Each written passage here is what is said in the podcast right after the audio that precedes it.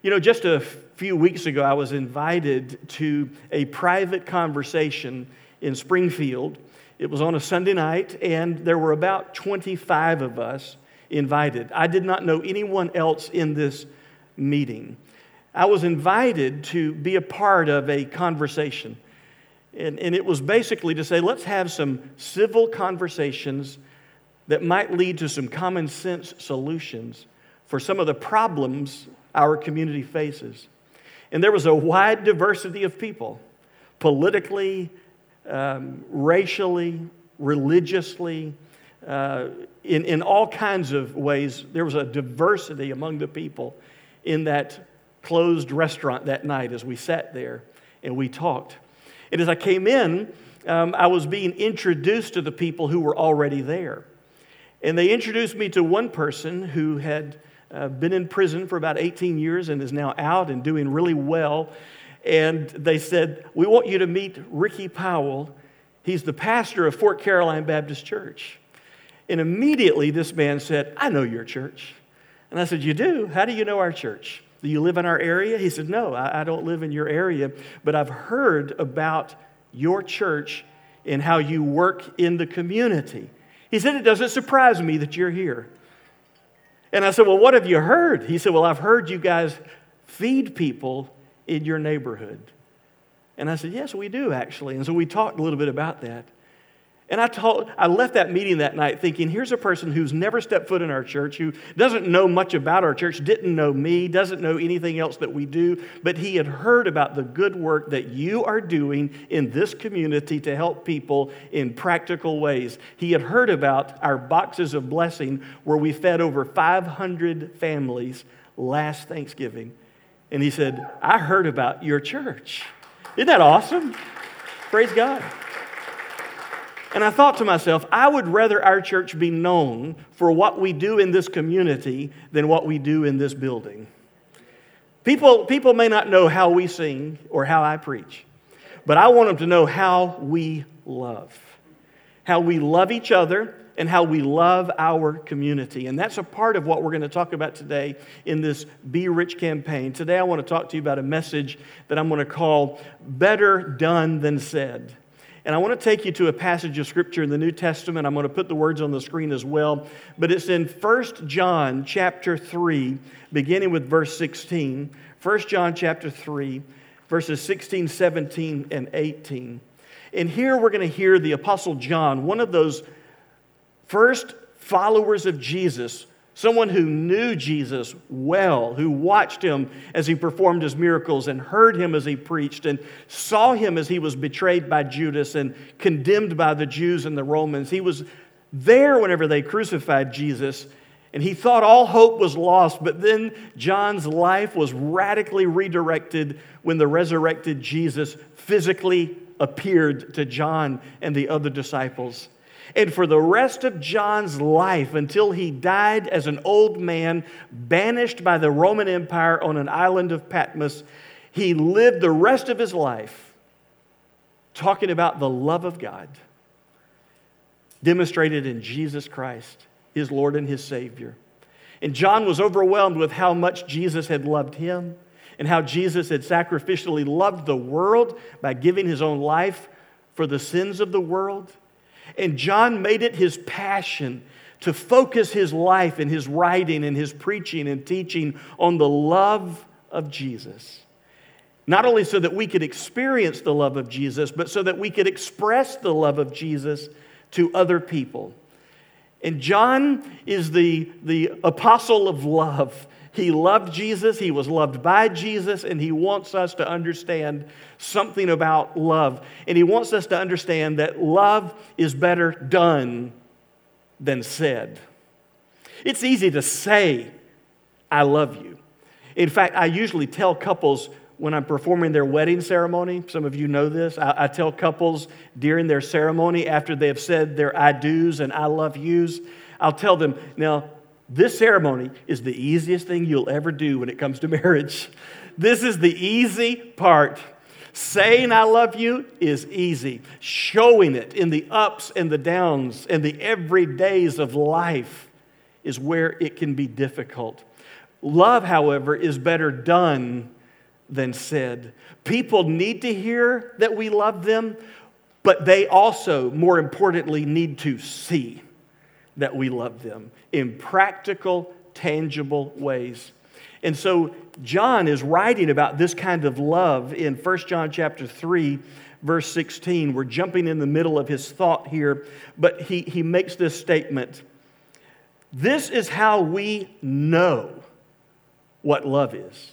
He said, It's possible to know what love is. And this is how we who are followers of Jesus absolutely, confidently, assuredly know what love is. Here it is Jesus Christ laid down his life for us. This is how we know what love is. You want to see the supreme example of love, go to the cross of Calvary and see Jesus Christ, the Son of God, hanging there, dying there, suffering there, and you will see the supreme example of love. This is how we know what love is. This is how we know what love looks like. This is how we know how love behaves. Look at Jesus Christ on the cross. And what is he doing on that cross? He's laying down his life. He's giving away his greatest possession, his life, for our greatest problem, our sins. He's dying there not for himself, he's dying there for us. And listen, that's an important phrase for us. It is a reminder that when Jesus died on the cross of Calvary, he was not merely dying as an example of love. That's what many philosophers today want to do with the cross of Calvary. They want to reduce it to nothing more than another example of love. Here's an example of love. Here's an example of love. Oh, yeah, in Jesus on the cross, that's another example of love. While the cross of Calvary is an example of love, there's far more going on here than just to give you an example of love. Some people say, well, Jesus just dying on the cross is just another martyr dying for what he believed. And he certainly did die for what he believed. But there's something going on here far deeper than just an example of love or someone dying for what he believed. The New Testament clearly teaches that when Jesus died on the cross, he was dying as your substitute. He was dying for you. He was dying on your behalf. He was dying to pay the price for your sin and for mine. That's what love does. Love lays down its own life for the benefit of someone else's life. Love is not self centered, it's others centered. Love is not selfish, it is sacrificial. And Jesus Christ died on the cross of Calvary for you. Should have been you, should have been me, dying for our own sin, our own wrong. But out of love, Jesus was dying for you. And this is how we know what love is Jesus Christ laid down his life for us. And here's the radical obligation that is placed on all of us who have received this kind of love. John writes, and we ought to lay down our lives for our brothers and sisters. He says, in light of the love of Jesus giving himself for us on the cross, we ought to also sacrificially love other people, our brothers and sisters. Now, whenever you think about it, who are these brothers and sisters John is referring to? Well, if you read his writings, you know most naturally it, it is other believers in Jesus. We are a part of the family of God through our common faith in Jesus Christ. But this is the same John who told us in John 3:16, the Gospel of John chapter 3 verse 16, for God so loved the world that he gave his only begotten son that whoever believes in him should not perish but have everlasting life. In other words, the love of God doesn't just go to people who believe in Jesus. The love of God is available to all people. God loved the world so much. In this way, God loved the world, He gave His Son for Jesus. And Jesus died for you, whether you believe in Him or not. He loved you and freely offered His life for you. And so, as followers of Jesus, yes, we ought to love each other who believe like we believe, but the love of God extends to all people, whether they believe like we believe or not, whether they look like we do or not, whether they're of the same race or ethnicity or religion or nation. We should love indiscriminately like Jesus loves the world. And he says, So here's how we know what love is we see Jesus on the cross, and we realized he was dying for us. That's love. He didn't just declare he loved us, he demonstrated he loved us when he died on the cross of Calvary. My daughter Casey is now an adult, but when she was a little girl, I would often tuck her in at night and we would, we would play this little game, I love you, and she would then say, I love you more. I said, Well, I love you more, and I love you more. And we just had a fun little time like a dad and a little girl will. And, and then from the I love you, I love you more, I love you more, it turned into, Well, I love you this much. And she's, Well, I love you this much. Well, I love you this much. Well, I love you this much. And we would end until we had our arms stretched as wide as we could. Well, I love you this much. And then I would hug her and kiss her and tell her good night. And listen, when Jesus Christ wanted to demonstrate his love for you, he stretched out his arms and he allowed himself to be nailed to a wooden cross. And he said, Do you want to know how much I love you? In spite of all the bad you've done, in spite of all the sin, in spite of all those days you regret, all those decisions you wish you could do over again, do you know how much I love you? Even though you don't always love me and you don't always love each other, I love you this much. I love you enough to die for you. And we who are followers of Jesus know this. It's what changed our lives. It's the, it was the knowledge when I was only 12 years old that even though I was a sinner and I wondered, could, could God love me to learn about Jesus and to realize absolutely He could, He does, and He not only declared it, but He demonstrated it. It changed my little life. And, dear friend, that is the message that He has for us. And it's incumbent on those who have experienced the love of God to then go and express it by being willing to lay down our lives for our brothers and sisters. And so often in church services like this, when everything is easy and fine, we say, I would, Pastor, I would die for someone else. I would die for my wife or my husband. I would die for my child. I would die for my nation. And I'm not doubting that. That's awesome. But very few of us are ever going to be called to die, physically die, as a demonstration of our love. But often we say, Well, I, I love like that. And John says, Well, let's just get a little more practical. And so he, he says in verse 17, here's what, here's what love looks like. If anyone has material possessions, uh oh. I mean, do you have any material possessions? Well, some of you, I know you at least have a few because you're wearing them this morning. Thank you, by the way, for wearing clothes. And we have houses, we have cars, we have food, we have jewelry, we may have money in the bank, we, we, have, we have material possessions. So this covers us all. If anyone has material possessions and sees a brother or sister in need, and when it says sees, the word in the Greek doesn't mean just kind of glances. This, this word means to intently gaze upon. So, so I've investigated this situation, I, I've looked into the facts, and this is a legitimate need that I see in my brother or sister's life. And so the first criteria is I've got the ability to meet needs. I actually see a real, legitimate need that I could help, and here's how I respond. If anyone has material possessions and sees a brother or sister in need, but has no pity on them, maybe your English version says, and closes his heart to that person, how can the love of God be in that person?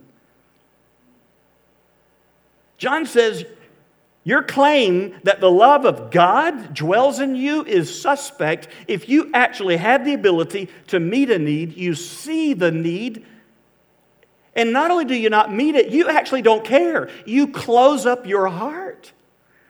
Now, our English versions like to clean the Greek up here. We, we, we, we think for proper society, we need to be careful in how we translate the Greek into our English. The King James Version gets a little closer to the Greek, whereas the New International Version I'm reading from today says, but has no pity. The King James Version puts it this way 1 John 3 17, but whoso hath this world's good and seeth his brother have need and shutteth up his, here it is, bowels of compassion from him, how dwelleth the love of God in him? In the first century, especially in Greek thought, the seat of emotions is not here like we Westerners often describe love. You know, I love you with all my heart. For them, the seat of emotions was deeper down, it was in the gut, the viscera, yes, the bowels. That's very visceral. You, you, you, know you're moved with compassion when you feel it deep down. It's a gut punch. Whenever you see somebody that you love hurting, that's what love feels like. It's deeper down. And John is saying if you have material possessions and you see a legitimate need in a brother or sister's life that you are able to meet, and rather than meet that need, you get financial constipation, you, you close up your love. You may be full of something, but it's not love, is what I think maybe John is saying. That if you, can't, if you can look at a need and you've got the ability to meet a need, but you don't care, how can you say the love of God dwells in you? Now, now, we could have all kinds of debates and arguments about, well, when is helping someone actually hurting someone? Maybe I'm just enabling that person. Maybe they need to feel the consequences of their choices. Listen, we can have that conversation all day long. But what John is saying is you've got the ability to meet a need. This is a legitimate need that this person has. They're your brother, your sister in the Lord. And you choose not only to not help, because that's one thing. But you don't even care that they're hurting. You could care less what they're going through. It just doesn't even register on your radar of love what they're going through. How can you then say that the love of God dwells in you? You say, Well, I love them. Well, love is better done than said. Love can't just be declared, it needs to be demonstrated. And one of the ways we demonstrate love is we help people in need if we have the ability to do it. Remember, that was one of the parables that Jesus taught. It was the parable of the Good Samaritan. And the question that prompted the parable was Jesus had said, You know, you're to love your neighbor. And then the religious people wanted to know the fine print.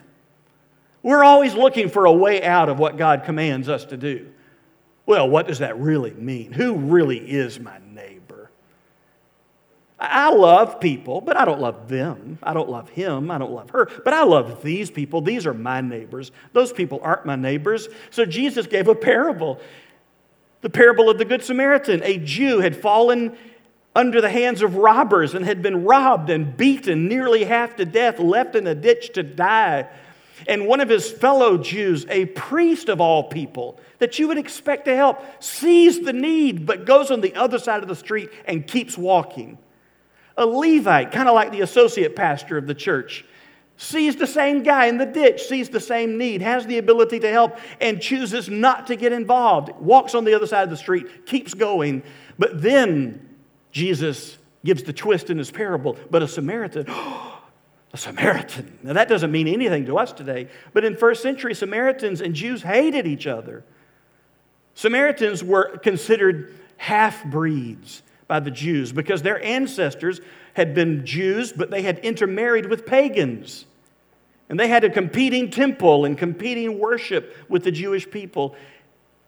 The Jewish people considered Samaritans lower than a dog hanging out with Samaritans would defile you. You don't, you don't mess with those kind of people. You avoid those kind of people. And so you expect in the parable of Jesus to say, and the Samaritan spit on the guy in the ditch, the Jew in the ditch, and kept walking. But instead, the Samaritan goes and helps, bandages up this Jew's wounds, cleans his wounds, pours oil and wine, puts him on his own donkey, carries him into a town puts him in a hotel, pays for room and board, and says to the owner, If you incur any other expenses before I get back, I'll pay those as well. And Jesus said basically, Your neighbor is anyone whose need you see, whose need you can help meet. Doesn't matter their religion, doesn't matter their skin color, doesn't matter who they're going to vote for in this next election. You love people indiscriminately because Jesus loved you and died for you on the cross while you were still a sinner. So Jesus says, Who do you think was the neighbor? You're wanting to know who is my neighbor. Who do you think was acting like a neighbor in the parable of the Good Samaritan? And, and the Pharisee said, Well, him who showed compassion. Exactly. Stop trying to figure out who is your neighbor and go be a neighbor and love people like Jesus loves you. And that's one of the reasons we do this Be Rich campaign, is because we don't want to be a church that says we love God we don't want to be Christians who say we love God and that every good thing we have in this world came from God, because it has. And we have material possessions. And we don't want to be a church that sees legitimate needs, but we don't care. We want to be a church that says, God, you have so loved us. We want to love others. And we want to leverage our lives for the good of other people and help them when they're down and out, to help them when they're in need. One of the things we're going to do today is ask you to give over and above what you've already given, if you haven't done this yet, to a local nonprofit called Her Song. If you're new to our church, Her Song is a local nonprofit that rescues women from human trafficking. We have partnered with Her Song for the last two years. And today we're going to ask you give today. You can go to our website and give fcbc.life. You can give today and use this envelope, whatever you put in there, cash or check in that envelope, and you can drop it off at those boxes on the side walls. Everything that's in this envelope is going to go to her song, every single penny. You can even go back and give this morning at the end of this service with your credit card or your debit card. We've got uh, Miss Tammy Jones, I think that's her, back there with an iPad and a square reader. She's ready. If you'd like to just give this morning. So there's a, there's a need of people right here in Jacksonville. Watch this video and learn more about her song. Just take a couple of minutes and watch this. Hello, friends at Fort Caroline Baptist Church. It's so great to be with you today. I'm Rachel White. I'm the founder and president of Her Song, and I just want to share with you a little bit about um, our organization and give you an update and um, share with you the impact that your giving and your prayers and your support has had in the last couple of years. Her Song was founded in 2013 um, to address the need for safe housing and programming that could help survivors, in particular of sex trafficking, move forward in their lives, to empower them um, to help them discover their identity and their worth and to build a meaningful, purposeful life. And so that's the work that we've been doing in the community. And I'm excited to share with you that in the two years that you all have been supporting us, that we have housed 21 women in our program, helping them define who they are heal their hearts and minds and bodies, get an education, begin a career and move towards a self sustaining life. And we're seeing such beautiful things happen in our program, and we couldn't do it without your support. We also answered 328 calls to her song in, in 2019 alone um, for survivors who needed help in taking next steps to get safe, to find housing that was supportive and could provide the services that they needed. So I just want to say thank you for being a part of this. Thank you for getting in the trenches with us and, and praying for us and helping us do this critical work in our community. We do have a big announcement. Some of you may know this already, but we have partnered with the Tim Tebow Foundation in efforts to expand our residential programming, not just here in the Jacksonville and Florida area, but also across the nation and across the world. So we need your prayers and support more than ever so that we can bring life saving care to those that need us. So please continue to pray for us. And thank you so much for being righteous people. The scriptures are clear that righteous people take action And you guys have not just listened, but you have acted on what you've heard and responded to God's tug at your heart. And so we are grateful to be on the receiving end of your faithfulness and your obedience. And we just want to say from the bottom of our hearts, thank you. And may the Lord continue to bless you. Amen. When I hey, go ahead, you've got a hand for what he's doing through her song. When I first met Rachel and learned more about her song, and, and more than that, whenever I met some of the women that have been rescued and helped uh, through this local nonprofit, I knew then I could not walk away from that introduction and do nothing. And I'm so proud of you as a church. In the last two years, you have given $66,000 to partner with Her Song. And so I want to thank the Lord for you. And this year, we have set a goal. We want to give them $15,000 this year. And, and maybe you're thinking, well, she just said they partnered with the Tim Tebow Foundation. You know, we, they don't need us anymore. Don't you realize that human sex trafficking around the world is a multi billion dollar industry. It is more money than Google and Facebook earn combined. We need to help women right here in this city. And that's the other thing I love about this Be Rich campaign is while we do send hundreds of thousands of dollars around the world to mission work and mission efforts, we want to be a church known for loving this community in practical ways and helping people right here in our own city. And her song is doing that. Our philosophy as a church is rather than pioneer a, a, a ministry or a program, we would rather partner with people in our community who are already doing it, whether they're Christian nonprofits or secular nonprofits. We don't care as long as they're doing good work to meet real needs of people. And so we're going to ask you today would you go to our website? Would you use that envelope and write a check or give cash? Would you go back and use the Square Reader uh, today? And let's reach this goal of $15,000 that we can present to her song. And if you're watching this online, no matter when or where you're watching it, get involved in this and be a part of how God is going to use this church to impact this community by partnering with her song. You saw in your seats today uh, what we're going to be doing for the rest of this month. For example, next week we're asking you to bring uh, toys for boys and girls that are at our Florida Baptist Children's Home here in Jacksonville. You can learn more about that at our website, fcbc.life forward slash be rich. On the 15th of November, we're going to ask you to donate food to fill up our food pantry called Arlington Community Services to help feed hungry people here in our community. And on the 22nd, we're going to tell you more ways about how you and your family or your life group can get involved in volunteering at local nonprofits who are asking us, could you help us? Could you send people to help us as volunteers during this time of the year. And so we're going to give you opportunities. Watch our, face, our um, Facebook, our Instagram, but more importantly, our website, fcbc.life forward slash be rich to keep up with what we're going to be putting out for you to take your next step. There's another verse I didn't read to you. It's when John said in verse 18, Dear children, let us not love with words or speech but with actions and in truth. He says, Love is better done than said. Let's just don't use words talking about love. Let's just don't sing about love. Let's don't just preach about love. Let's don't just do Bible studies on the word love.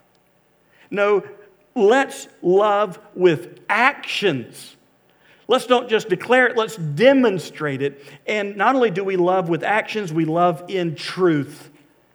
This is not because it's a program. It's not because the church made me feel guilty. It's not so I can get a tax write off. It's not so that I'll look better in the eyes of someone else. It is just simply because the truth of the love of God has changed me. And I sincerely want to now share the love of God by meeting someone else's need. Let's pray together. Heavenly Father, in the stillness of this moment, I thank you for this reminder through the Apostle John that love is better done than said. We need to say it, we need to declare it, but God, we more often need to demonstrate it and show it.